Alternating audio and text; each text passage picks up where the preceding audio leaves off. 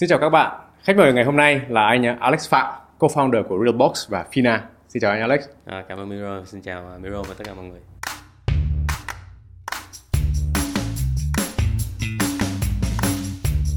À, hôm nay thì uh, mời anh Alex đến là cũng ở một cái uh, vị trí là đã từng học tập ở nước ngoài, đã có bằng tiến sĩ ở nước ngoài, tham gia vào rất là nhiều các công ty ở nước ngoài liên quan đến bất động sản, nhưng mà lại quyết định uh, rất là lớn là đã về Việt Nam là lập nghiệp ở Việt Nam thế thì à, à, có thể là hơi tò mò một chút về cái profile của anh. Thì à, anh có thể chia sẻ về cái profile ngày xưa anh sang bên úc như thế nào học tập ra sao yeah. Dạ. và cái quyết định gì à, khiến anh quay trở lại việt nam? À, ok cảm ơn miro. Thì uh, um, Khôi thì uh, Alex là tên tiếng Việt là Khôi. Uh, mình học ở Việt Nam đến lớp 12 ở thành phố Hồ Chí Minh. Thì sau khi mình học lớp 12 không thì mình cũng như bao bạn bè khác mình uh, đi du học. Uh, thì mình đi du học ở châu, châu Âu À, sau đó thì mình có đi làm ở một số gia à, và có một thời gian là cũng làm ở Việt Nam trước khi mà mình chuyển qua Úc. À, chuyển qua Úc là năm 2009 à, và khi mà qua Úc thì mình cũng học uh, tiến sĩ. À, và sau khi mình học xong tiến sĩ thì mình có ở lại dạy giảng dạy tại trường đại học một thời gian và sau đó quay trở lại uh, đi làm cho các doanh nghiệp. Uh, ừ. chủ yếu là các doanh nghiệp về bất động sản như là Colliers, um, CBRE, Cushman Wakefield. Um, và sau đó thì đến năm à, 2020 à, thì mình cũng có một cái quyết định khá là lớn sau 18 năm ờ, hơn 18 năm ở nước ngoài thì à, mình cũng à, đến một cái thời điểm mình thấy là mình à, muốn làm một cái gì đó khác biệt.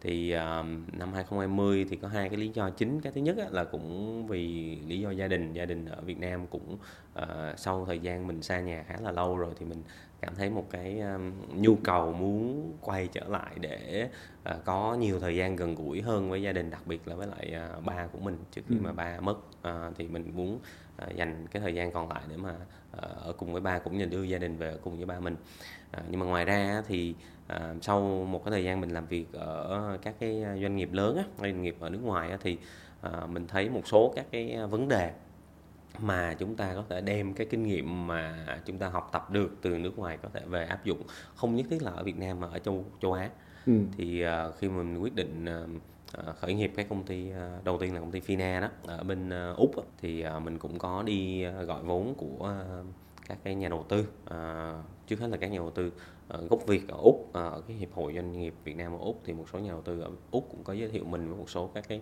ờ, quỹ ở châu Á, ở Sing và ở Việt Nam. Thì cuối cùng thì mình được nhận đầu tư từ một cái doanh nghiệp bất động sản khá là lớn ở Việt Nam. Thì một trong những cái yêu cầu của họ là mình phải về Việt Nam để thành lập uh, cái công ty ở đây cũng như là uh, phát triển cái đội ngũ uh, phát triển sản phẩm ở Việt Nam ừ. thì uh, thì đó là cái lý do uh, đó là những cái lý do chính mà sau một cái thời gian khá là dài ở nước ngoài thì uh, tôi quyết định là quay trở lại Việt Nam để mà uh, khởi nghiệp cùng với lại Nam và sau đó là Rebox. Ừ.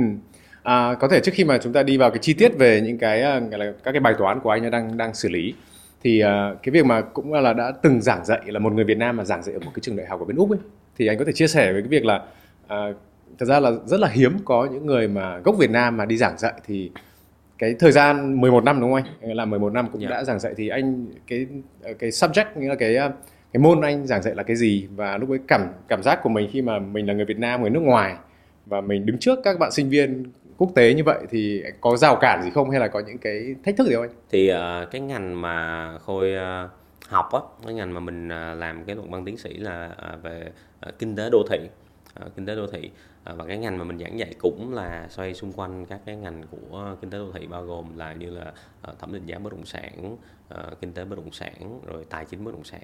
Thì đó là những cái môn chính. Thì sự thật á là khi mà thời gian đầu khi mình bắt đầu giảng dạy thì mình cũng có nhiều các cái khó khăn. Đặc biệt là mình là người Việt Nam thì tiếng Anh không phải là cái ngôn ngữ chính của mình. Thì mình phải cố gắng rất là nhiều nhưng mà sau một thời gian thì uh, mình nhận ra thật ra khi mà mình đi dạy á, ngôn ngữ nó chỉ là chiếm khoảng 20 phần trăm cái ừ. năng lực truyền tải của mình thôi 80 phần trăm còn lại á, là cái thông điệp cái cách mà mình truyền tải ừ. uh, cái kiến thức đó đến cho các bạn sinh viên đồng thời là mình cũng phải có cái cơ chế là tiếp nhận ngược lại cái thông tin từ các bạn sinh viên để mình có những cái thay đổi tốt hơn thì à, mình mình sau một thời gian mình cố gắng mình làm quen cũng như là mình cũng phải có những cái sự à, huấn luyện à, về cái cách truyền tải thông tin cách giảng dạy ở các trường đại học quốc tế như thế nào. Và cái thứ ba á, là mình phải khá là vững về cái chuyên môn của mình. Tại vì các bạn sinh viên đến đó không phải là để học ngôn ngữ không phải để học tiếng Anh mà họ cần những cái kiến, kiến thức chuyên ngành. Thì à, mình phải nắm cái kiến thức chuyên ngành của mình khá là vững. Nhưng mà thật ra thì cũng chia sẻ với anh Miro là à, các giáo sư gốc Việt ở các trường đại học úc á, khá khá là nhiều ừ. uh, như là uh, bản thân đại học uh, Western Sydney của khôi cũng có rồi đại học uh, Sydney Uni uh, UTS các cái trường đại học là uh, khi mà mình qua thì cũng còn còn còn ít nhưng mà sau khoảng tầm uh, 10 năm 11 năm thì các cái sinh viên học uh, tiến sĩ ở Việt Nam qua thì được ở lại giảng dạy uh, khá là nhiều ừ. uh, và ừ. cũng nhận được cái sự uh, đánh giá rất là cao của của sinh viên cũng như là các cái đồng nghiệp uh, ừ. ở bên úc uh, cho các giáo viên uh, các cái tiến sĩ mà ở lại làm giảng dạy ở bên uh, người gốc việt ở bên úc mình có một cái cộng đồng uh, giảng viên giáo sư người gốc việt ở úc cũng khá là lớn và khá là mạnh ờ Ồ, thế là đúng mà nghe câu chuyện này nghe rất là gọi là motivational cho yeah. cho rất là nhiều thị trường khác nhau. Anh đã trải qua một cái gọi là chuyên môn và học tập trong cái lĩnh vực bất động sản, tài chính, đầu tư và sau đấy là anh quay về Việt Nam thì khi mà bắt đầu anh uh, quyết định đưa ra một cái quyết định là quay trở lại Việt Nam và khởi nghiệp ở đây. Thế thì cái đầu tiên mà anh có thể là nói về cái việc là đưa gia đình về đây này rồi là à, các con cháu của mình là cũng đang có một cái gọi là tương lai ở một cái quốc gia như vậy mà đưa về Việt Nam. Thì à, cái việc đầu tiên là cái việc cá nhân ấy thì anh đánh giá về lúc ấy là mình cần phải đánh đổi hay là cái gì là mình làm mình bất ngờ hoặc là là mình hơi bỡ ngỡ? Thật ra thì uh, bản thân mình thì cũng sinh ra lớn lên ở Việt Nam à, mình cũng cũng ờ, có những cái sự quay trở lại à, khá là là nhuần nhuyễn khá là dễ dàng là tại vì à, mình cũng còn giữ cái mối quan hệ với gia đình với lại bạn bè ở Việt Nam. Nhưng mà cũng có khá là nhiều những người bạn của mình sau một cái thời gian ở nước ngoài 20 30 năm là họ không còn cái mối quan hệ quá nhiều đối với Việt Nam nữa thì họ gặp rất là nhiều khó khăn thì uh, nhiều người cũng có hỏi mình uh, về cái kinh nghiệm khi mà ở nước ngoài rất là lâu và sau đó quay trở lại Việt Nam thì uh, cần chú ý những vấn đề gì? Số 1 á, thì uh, mình cần phải hỏi mình cái câu hỏi tại sao? Tại sao và vì sao chúng ta quay trở lại? Khi mình trả lời được câu hỏi đó thì mình mới ra được những quyết định đúng đắn. À, ví dụ bản thân của Khôi chẳng hạn thì cái lý do mà mình về đây là mình phát triển cái sự nghiệp uh, cá nhân đương nhiên là cũng có cái sự hỗ trợ rất là nhiều từ từ cái gia đình nhỏ của mình bản thân là vợ của mình cũng hy sinh rất là nhiều để mà à, về đây cùng với mình. À, nhưng mà muốn rất là muốn là làm một cái gì đó mà nó nó nó thay đổi không chỉ là chính bản thân mình mà thay đổi cái cộng đồng mà mình rất là yêu quý như là như là Việt Nam. Thì đó là cái mục đích rất là lớn của mình đó, về Việt Nam. Thì khi mà chúng ta biết được cái mục đích mà chúng ta trả lời được câu hỏi tại sao thì chúng ta mới có thể à, ra cái quyết định là chúng ta về. Thì đương nhiên là nó sẽ có những cái sự đánh đổi. Ví dụ như là về môi trường sống chẳng hạn thì ở Việt Nam à, môi trường sống hiện tại thì nó cũng không thể nào sánh bằng à, đặc biệt là cái môi trường tự nhiên. Ở bên úc thì à, cuối tuần mình rất là thích là đi những cái công viên quốc gia ừ. và chỉ cần uh, ra trước nhà thì sẽ có uh, rất là nhiều cây xanh chẳng hạn nhưng mà Việt Nam mình sẽ không có những cái đó. Thì những cái đó mình uh, phải đảm bảo cái chuyện là mình phải phải đánh đổi uh, với lại cái môi trường sống nó không được tốt bằng. Nhưng mà bù lại á và nếu mà nói về kinh doanh á, nếu mà nói về doanh nghiệp á thì uh, sau cái thời gian 2 năm mình làm việc ở đây thì mình đánh giá là cái môi trường kinh doanh và cái môi trường làm việc ở Việt Nam uh, nó rất tốt. Đặc biệt là nếu mà uh, các bạn nào làm về mảng công nghệ đó thì mình đánh giá cái sự phát triển cái sự thay đổi và cái sự ứng dụng công nghệ trong cuộc sống của người Việt Nam mà đặc biệt là những người trẻ tuổi Việt Nam rất là nhanh và rất là cao. Ừ. à, so kể cả so với úc luôn. À, những cái như là um, ví điện tử nè uh, virtual payments các thứ thì uh, so với cái úc thì thì Việt Nam mình lại lại có cái sự phát triển khá là là, là nhanh hơn là là cái quốc gia phát triển rất là nhiều thì nếu như các bạn nào mà có cái ý định là khởi nghiệp đặc biệt là khởi nghiệp về công nghệ thì tôi nghĩ là là Việt Nam là một cái cơ hội tốt là một cái ừ. cái uh, cái thời điểm cũng đang là thời điểm tốt cho các bạn để mà quay trở về. Ừ. Nói, nói đến cái câu chuyện Realbox thì Realbox đang là một cái công ty khởi nghiệp giải quyết một cái bài toán của đa số con người trẻ muốn đầu tư và muốn sở hữu. Thì anh có thể nói qua tóm tắt lại là Realbox là đang giải quyết bài toán như thế nào, giải quyết bằng cách nào? Ok thì uh, Realbox là một cái nền tảng gọi là à, uh, tokenize hóa uh, một tài sản. Thì ở đây tài sản cụ thể của mình chính là một cái bất động sản. Nó có thể là một cái căn nhà nó có thể là một cái văn phòng hoặc là một cái trung tâm thương mại. Thì uh, mình giải quyết cái bài toán á, thì uh, mình sẽ đưa cái việc đầu tư vào bất động sản nó trở thành một cái việc dễ dàng hơn cho số đông. À, thì như các bạn biết á, thì ở Việt Nam mình cũng như là rất nhiều nước trên thế giới á, là bất động sản là một cái tài sản nó khá là à, nó khá là đặc thù. À, cái chi phí để mà tham gia vào thị trường nó rất là cao. Đó. cái thứ hai nữa là cái tính thanh khoản của nó rất là thấp.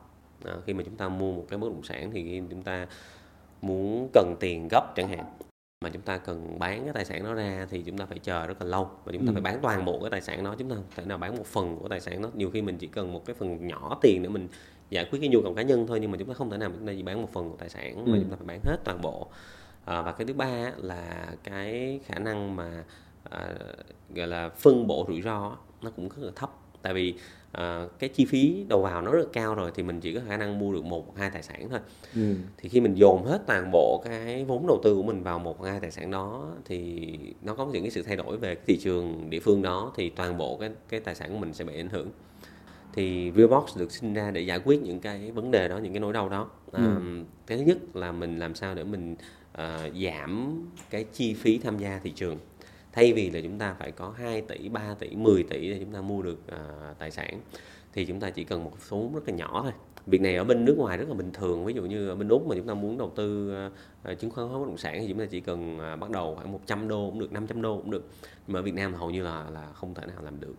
À, cái thứ hai là mình à, tạo ra cái sự thanh khoản cho thị trường. Tức là à, thay vì là chúng ta phải chờ để mà bán cái tài sản vật lý ấy, thì chúng ta bán cái à, tài sản phi vật lý tức là cái quyền liên quan đến tài sản tức là ừ. quyền sở hữu quyền khai thác tài sản đó. Thì chúng ta bán cái quyền đó thì chúng ta chia nhỏ ra chúng ta bán một phần của cái quyền đó cũng được. Không nhất thiết chúng ta phải chờ à, đến khi mà toàn bộ cái tài sản nó được thanh lý. Ừ. đó đó là cái thứ hai. Và cái thứ ba thì khi mà chúng ta làm được cái đó ra thì chúng ta giải quyết được cái vấn đề thứ ba tức là vấn đề mà phân bổ rủi ro.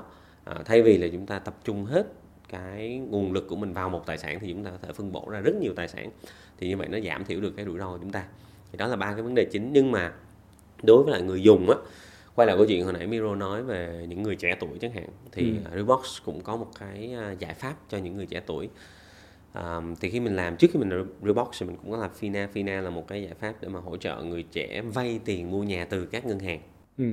nhưng mà à, thực sự mà nói là chắc chỉ khoảng 30% những cái người mà đi vay hoặc muốn đi vay ở Việt Nam thực sự là có thể vay tiền ngân hàng được. Là tại vì ừ. kể cả cho cái phần tiền vốn tự có bỏ ra là 30% cũng sẽ mất rất là nhiều thời gian cho các bạn mà các bạn à, à, tiết kiệm được. Trừ khi các bạn à, sinh ra trong một gia đình đã có tiềm lực tài chính rồi thì ừ. nó được cái sự hỗ trợ của gia đình rất là nhanh. Nhưng mà bản thân mình tự làm thì nó rất là lâu. Ừ thì phải trên 70% những người trẻ tuổi mà mà khách hàng của mình tiếp xúc á, là họ không có khả năng họ kể cả là cái tiền vốn tự có cho 30% thì mình mới nghĩ ra cái cách làm sao để mà cho họ tham gia thị trường sớm hơn hay là bắt đầu từ một phần trăm cũng được hai phần trăm cũng được.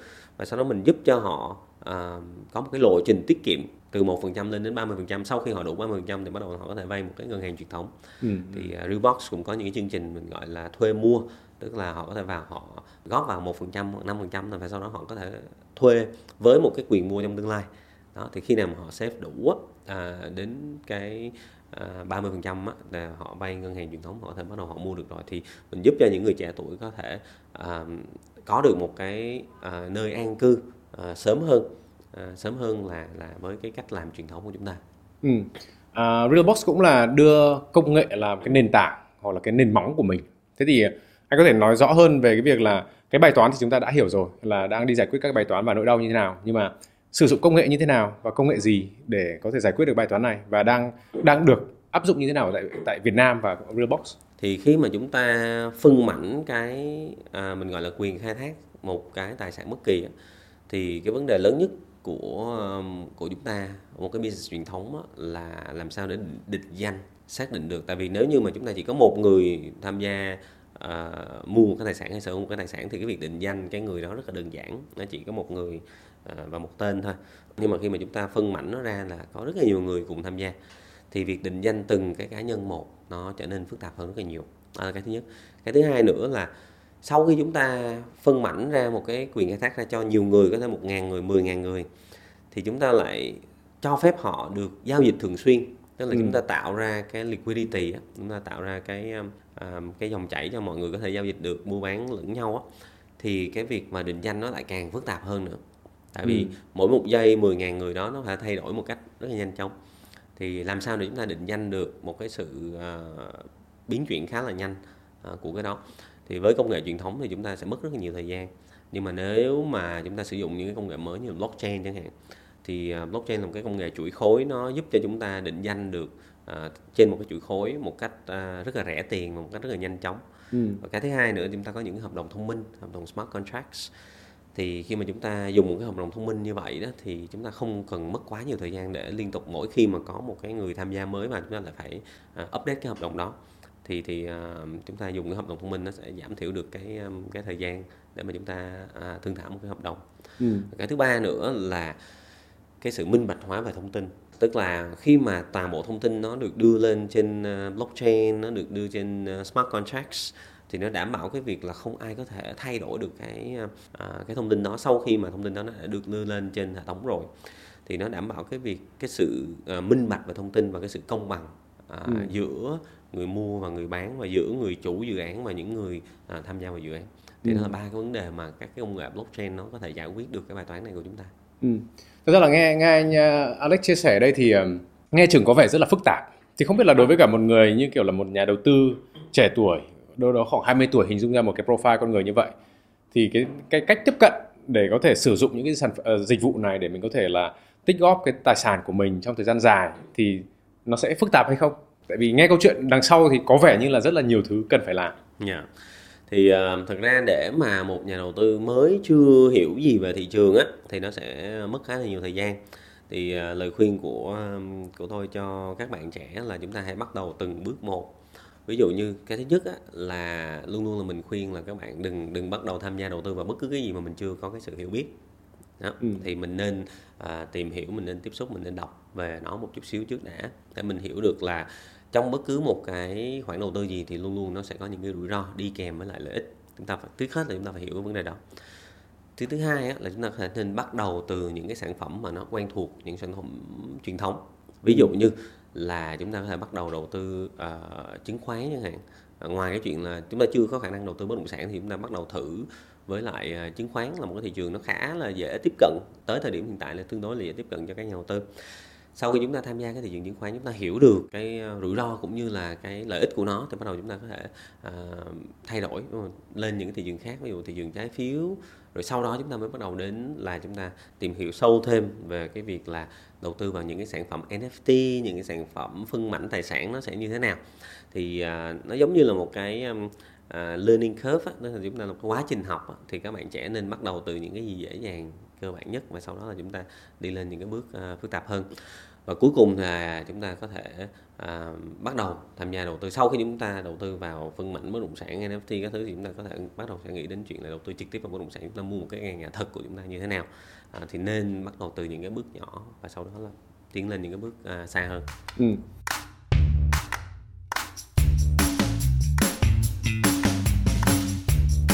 trước đây rất nhiều năm đã tập trung và uh, tiếp cận với cả một cái uh, thuật ngữ là fractionalized economy hoặc là kinh tế phân mảnh. Thế thì uh, hiện tại thì uh, gần như là cái Realbox cũng đang đi theo cái hướng đó.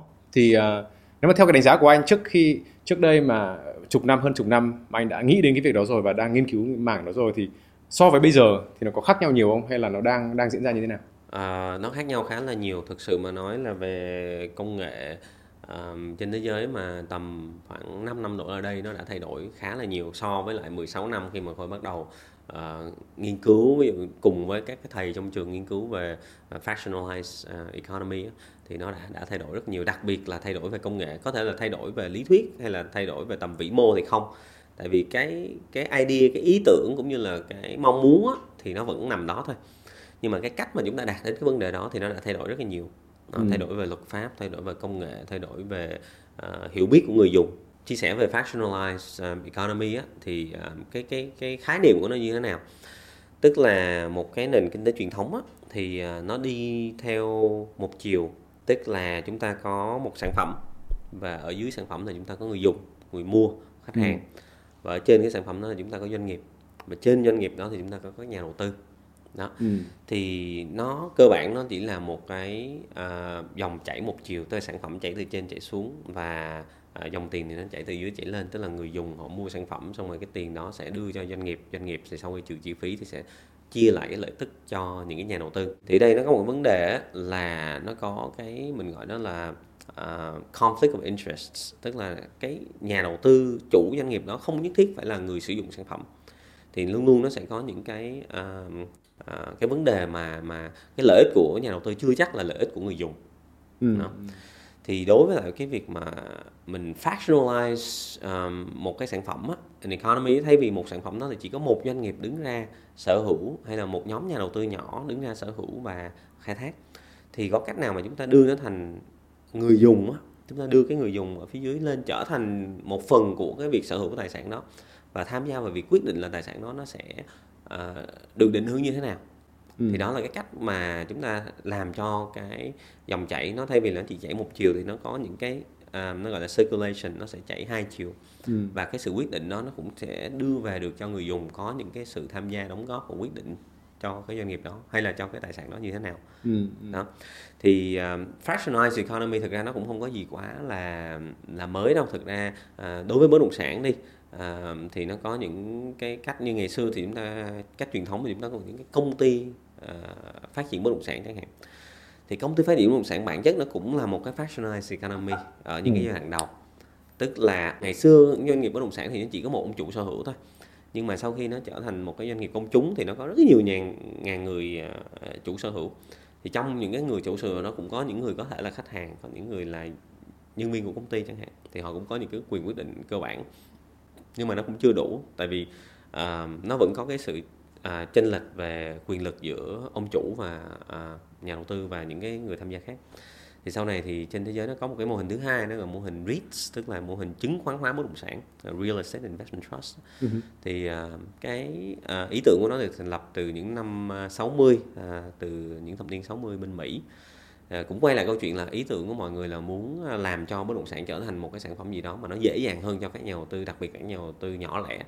Thì uh, REIT được thành lập ở Mỹ và sau đó thì cái mô hình này nó phát triển rất là nhanh và rất là mạnh ở bên Mỹ và sau đó nó được uh, phát triển qua những cái quốc gia khác uh, như là ở bên úc uh, như là Singapore ở châu Á. Thì có Singapore có Hong Kong có Philippines Malaysia Thái uh, Trung Quốc cũng bắt đầu có những cái mô hình uh, REITs uh, ừ. khởi điểm rồi. Uh, thử nghiệm mô hình REIT thử, thử nghiệm. Và đến cái bước thứ ba đến ngày hôm nay á, thì chúng ta lại có thêm một cái uh, mô hình mới tức là mô hình tokenizing tokenize hóa bất động sản là phân mảnh bất động sản ra. Ừ. à, nó cũng giống như là cái cách mà chúng ta chia quyền sở hữu ra thành từng cái cái cổ phiếu á, và cũng giống như là cách mà chúng ta chia quyền sở hữu ra thành những cái chứng chỉ quỹ á, thì ở đây thì chúng ta chia cái sorry dùng từ gọi là quyền khai thác thì chính xác hơn là quyền ừ. sở hữu. Tại vì bản chất của những người mà sở hữu các cái uh, sản phẩm uh, phái sinh đó họ không có quyền sở hữu trực tiếp mà là quyền định đoạt gián tiếp. Thì mình dùng cái từ là quyền khai thác thì chính xác hơn anyway. Thì tokenize hóa thì nó sẽ thay cái cái một phần quyền khai thác đó được đại diện bởi một cái token.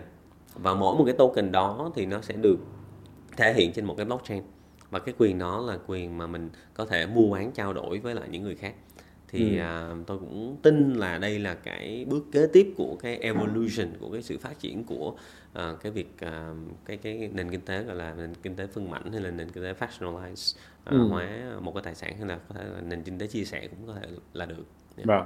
Thế thì là đúng là nghe, nghe chia sẻ này thì là nó là một cái bước đi và một cái gọi là revolution trong cái việc uh, sở hữu quyền khai thác yeah. Dạ. với cả các cái việc liên quan đến gọi là cái bất động sản và cái tài sản đó. Nhưng mà nói về cái thực trạng ở tại Việt Nam ấy thì uh, thì em đang thấy là một phần nào đó mình đang có rất là nhiều các cái vấn đề cơ bản. Vấn đề cơ bản đây là để sở hữu một cái bất động sản hay là để có một cái tài sản như vậy thì uh, chúng ta đang gặp rất là nhiều vấn đề. Ừ. Với, đối với cả một người bình thường, thu nhập bình thường à, sẽ sẽ rất mất nhiều thời gian để có thể là có cái việc đó. Cái số 2 là có thể là cái việc luật pháp của mình ở đây thì nó đang hơi chặt trong cái việc trong một số các cái mảng khác nhau. Thì uh, trong thời gian vừa rồi thì Việt Nam cũng đang gặp một, một, một số các cái vấn đề là đầu cơ này rồi nhà đầu tư này đầu tư nọ. Thế thì không biết là ở góc độ của anh là một người đã nghiên cứu và đã đi sâu về cái mảng bất động sản thì anh đang đánh giá như thế nào về cái thực trạng hiện tại? Và chúng ta cần sẽ phải làm gì để có thể làm mang cái gọi là inclusion này yeah. Dạ. cho trong trong cái mảng real estate hoặc là trong cái mảng đầu tư thì uh, thực sự thì mình cũng sẽ chia sẻ một cách uh, lý thuyết thôi uh, tại vì thực tế nó sẽ có những cái vấn đề mà có thể chúng ta uh, không thể nào giải quyết được giữa giữa anh em chúng ta cũng như là lý thuyết kinh tế không thể nào giải quyết được nhưng mà về mặt lý thuyết á, là khi mà chúng ta càng kiểm soát một cái thị trường quá chặt chẽ đó thì nó lại càng tạo ra khó khăn à, cho những cái người tham gia thị trường mà cái khó khăn đó đặc biệt là cho những cái người bị yếu thế hơn. Cụ thể là những người trẻ tuổi hay là cụ thể là những người mà à, không có cái dòng tiền mạnh chẳng hạn những người mà ít tiền trong ừ. trong trong thị trường. Thì một cái thị trường mà chúng ta càng kiểm soát quá nhiều thì những người yếu thế lại là những người mà chịu cái sự ảnh hưởng nhiều hơn. À, và ngoài ra khi mà chúng ta kiểm soát như vậy à, cái việc mà chúng ta kiểm soát như vậy thì những cái nhà đầu cơ á, họ vẫn có cái cách mà họ họ họ lách à, những cách mà họ tham gia thị trường và nó lại càng làm cho thị trường nó càng khó khăn hơn cho những người trẻ tuổi những cái à, người người mà cần sử dụng à, tài sản à, khôi cho một cái ví dụ thôi là hiện tại trên thị trường bất động sản thì nó có một hai ba ba cái nhóm nhóm người tham gia ừ. cái thứ nhất là người sử dụng bất động sản người sử dụng khai thác bất động sản này cái nhóm thứ hai là người sở hữu cái tài sản này ừ. Đó. À, sở hữu đây không có nghĩa là sở hữu tuyệt đối như nước ngoài nước ngoài thì mình có là sở hữu tuyệt đối tức gọi là freehold đó. ở Việt Nam mình mình gọi là sở hữu tương đối tức là leasehold tức là mình sở hữu quyền sử dụng đất thôi ừ. chứ không phải là sở hữu uh, tuyệt đối uh, toàn bộ cái cái khu đất đó đây đây cũng gọi là là quyền sở hữu ừ. uh, cái thứ ba là cái nhóm nhà đầu tư nhà đầu tư vào cái tài sản này đó là ba ba nhóm nhóm người tham gia. Ừ. trong cái nhóm nhà đầu tư lại phân ra làm hai nhóm là những nhà đầu tư uh, sở hữu và gìn giữ tài sản lâu dài và những cái nhà đầu tư ngắn hạn. Thì uh, mình gọi là những nhà đầu tư lướt sóng. Ừ. đó. Thì cái vấn đề hiện tại là cả bốn cái nhóm người này tham gia cùng một thị trường. Tại vì chúng ta không có cái sự tách bạch ra những cái thị trường khác nhau cho họ. Không có sự tách bạch ra về việc sử dụng tách ra với lại việc sở hữu và việc sở hữu tách ra với việc đầu tư. Ừ. ví dụ như là ở nước ngoài chẳng hạn thì mình có cái thị trường là thị trường chứng khoán hóa bất động sản. Thì những cái nhà đầu tư mà ngắn hạn á, mà thực sự là có nhu đầu nhu cầu đầu tư ngắn hạn hay là lướt sóng á, thì họ không nhất thiết là họ phải mua cái tài sản đó. Họ tham gia vào thị trường chứng khoán bất động sản họ vẫn đầu tư được họ vẫn có thể có lợi nhuận khi mà giá trị tài sản tăng cao nhưng mà khi mà họ cần bán tài sản đó à, bán cái quyền uh, đầu tư của họ ừ. thì họ bán trên trên thị trường thì nó không ảnh hưởng gì đến cái việc khai thác tại vì mình không có thay đổi cái cái cái chủ nhân của tài sản đó tại vì ừ. mình sẽ phải thành lập một cái um, uh, à, SPV tức là một cái uh, đơn vị uh, đặc biệt để mình sở hữu tài sản đó và cái sự ừ. việc sở hữu đó không thay đổi thì khi việc sở hữu không thay đổi thì cái người mà khai thác tài sản họ đảm bảo được cái việc khai thác tài sản lâu dài đó. Ừ. trong khi ở Việt Nam mình nếu như mình không có cái sự tách bạch ra các thị trường đó thì nhà đầu cơ nhà đầu tư người sở hữu và người sử dụng đều phải cạnh tranh nhau trong ừ. một thị trường ví dụ như anh là một nhà đầu cơ mà anh muốn uh, tham gia một cái tài sản đó mình bắt buộc mình phải mua cái tài sản đó thì những cái nhà đầu cơ luôn luôn họ có lợi thế hơn về dòng tiền thì họ sẵn sàng họ mua với giá cao hơn là người người uh, người sử dụng ừ. người mua thật chẳng hạn thì khi mà mua với giá cao hơn và họ lại không có nhu cầu sử dụng tài sản nên họ có thể họ để cái tài sản đó uh, chống và họ không cần phải khai thác tại vì họ bản chất của họ là nhà đầu cơ thôi hoặc là nhà đầu tư thôi ừ, ừ. thì nó nó mình gọi nó là dead weight trong kinh tế nó gọi là dead weight tức là một cái sự mất mát uh, cho cho nền kinh tế tại vì một cái tài sản mà không được khai thác không được sử dụng thì nó lại không đóng góp vào nền kinh tế thì nó rất là là phí phạm cho nền kinh tế ừ. thì để mà giải quyết vấn đề đó về vĩ mô á, thì uh, thì tôi nghĩ quay lại câu chuyện về cái chuyện mà fractionalized um, interest á, thì chúng ta phải đưa ra cũng tạo ra nhiều cái thị trường khác nhau cho những cái nhà đầu tư có những nhu cầu khác nhau nhà đầu tư uh, ngắn hạn nhà đầu tư trung hạn những người sở hữu tài sản và những người sử dụng tài sản ừ. uh, và những cái đó nó phải tách bạch nhau ra thì khi có cái sự thay đổi về quyền sở hữu của một cái unit trust một cái uh, một cái unit nhỏ nó không ảnh hưởng gì đến việc là anh vẫn được quyền uh, sử dụng tài sản đó lâu dài ừ. uh, và và như vậy tôi nghĩ là đó là một cái uh, cách chúng ta có thể giải quyết một phần một phần của uh, cái gốc rễ của vấn đề tại tại Việt Nam tại thời điểm hiện tại là uh, tất cả mọi người đều tranh nhau ở một thị trường tức là thị trường sở hữu trực tiếp ừ. trong khi cái thị trường hữu gián tiếp của chúng ta thì chưa phát triển được. Thì ừ. đây là vấn đề mà tôi nghĩ là uh, không chỉ là anh em mình mà rất nhiều người cùng tham gia để mà có thể uh, suy nghĩ tìm ra những giải pháp đó. Khi chúng ta giải được bài toán đó thì chúng ta đã giúp được rất nhiều người chúng ta giúp được cho nhà đầu tư chúng ta khơi thông được cái dòng vốn vào tài sản chúng ta giúp được cho người sử dụng tài sản. Đó, người thực sự là sử dụng tài sản và khai thác tài sản đó. Và chúng ta cũng có thể giúp được cho những người trẻ tuổi khi mà họ thực sự là người muốn mua tài sản đó, ừ. đó thì đó là là một trong những cái vấn đề mà chúng ta có thể, thể suy nghĩ cách giải quyết chắc là chúng ta sẽ không tìm được cách giải pháp ngay lập tức à, ngày hôm nay nhưng mà à, nếu mà nói về cái việc ở lâu dài thì à, để xây dựng một cái nền kinh tế và để xây dựng một cái à, cái gọi là cái bức tranh nó bền vững hơn nó lâu dài hơn thì cũng được biết là à, anh cũng đã từng học tập ở nước ngoài cũng uh, Realbox cũng có một số các cái hoạt động liên quan đến ESG liên quan đến uh, gọi là cái uh, giải quyết bài toán xã hội một chút thì có thể anh chia sẻ về cái việc là Realbox đang làm gì để à, xây dựng một cái tư duy văn hóa bền vững lâu dài và đồng thời là cũng chúng ta cần phải chung tay làm cái gì để có thể có một cái nền kinh tế gọi là sustainable có thể là thiên về cái gọi là green economy green growth. Um, thì một trong những cái sứ mệnh của ờ, uh, Realbox um, khi mà chúng ta um, tham gia vào thị trường ở Việt Nam uh, không chỉ ở Việt Nam mà một số các quốc gia trong Đông Nam Á khác á, là một trong những sứ mệnh của mình là mình muốn uh, phát triển cái sự phát triển bền vững uh, sustainable development um, thì uh, cái thứ nhất là khi mà chúng ta khi mà khi mà Realbox uh, nhìn vào một cái tài sản nào bất kỳ á, thì chúng tôi rất là quan tâm đến cái giá trị đóng góp vào cho xã hội của nó như thế nào. Chúng tôi không tham gia bất cứ cái tài sản nào mà mang tính đầu cơ hay là um, không có một cái giá trị đem lại cho cho xã hội. Ừ. à, thì đó những cái tài sản đó là những cái tài sản mà mình cần phải có thể khai thác được. Ví dụ như là tài sản mình cho thuê được ví dụ như là văn phòng ví dụ như là Ờ, trung tâm thương mại những cái tài sản mà nó đem lại dòng tiền nó đóng góp lại cho cho xã hội. Đó là là cái lý do thứ nhất. Cái thứ hai á, là cứ mỗi cái lợi nhuận của Realbox làm ra thì chúng tôi cũng ờ, ờ, rất là mong muốn là đóng góp lại. Thì một trong những cái hoạt động mà chúng tôi đang làm liên quan đến ESG á, mà trách nhiệm xã hội là chúng tôi đang hợp tác với một cái quỹ gọi là quỹ sống Foundation.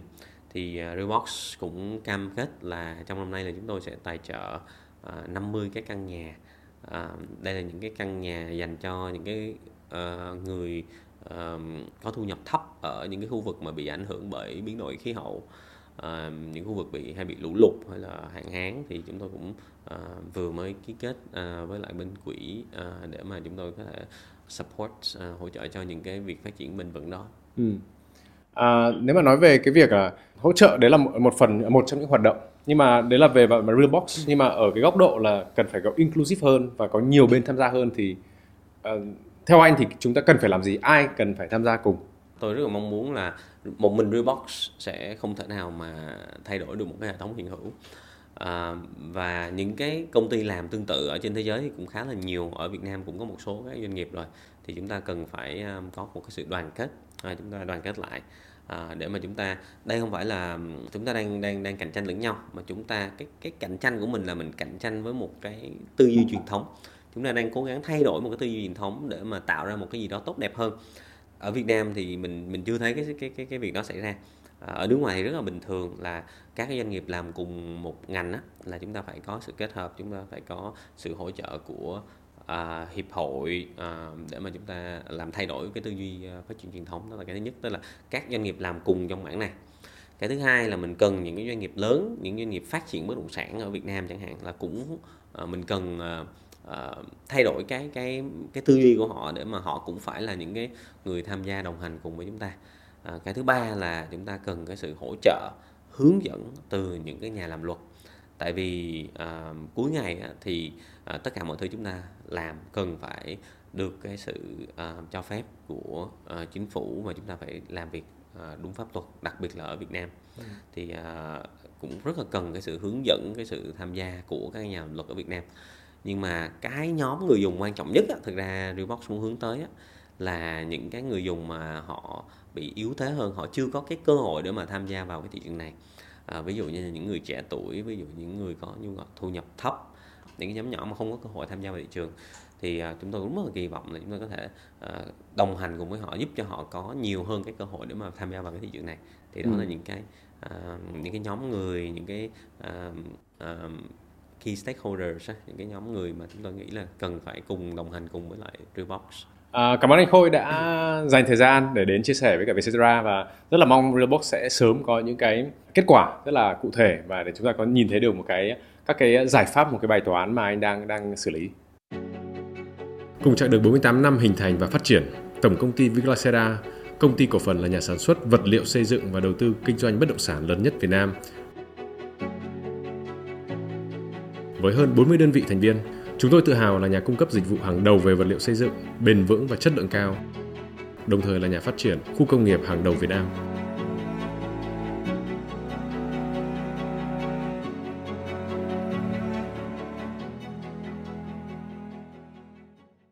Hãy xem bản ghi hình podcast trên YouTube và Facebook của Vietcetera. Đừng quên theo dõi các kênh của Vietcetera để không bỏ lỡ những buổi podcast thú vị với những nhà đổi mới.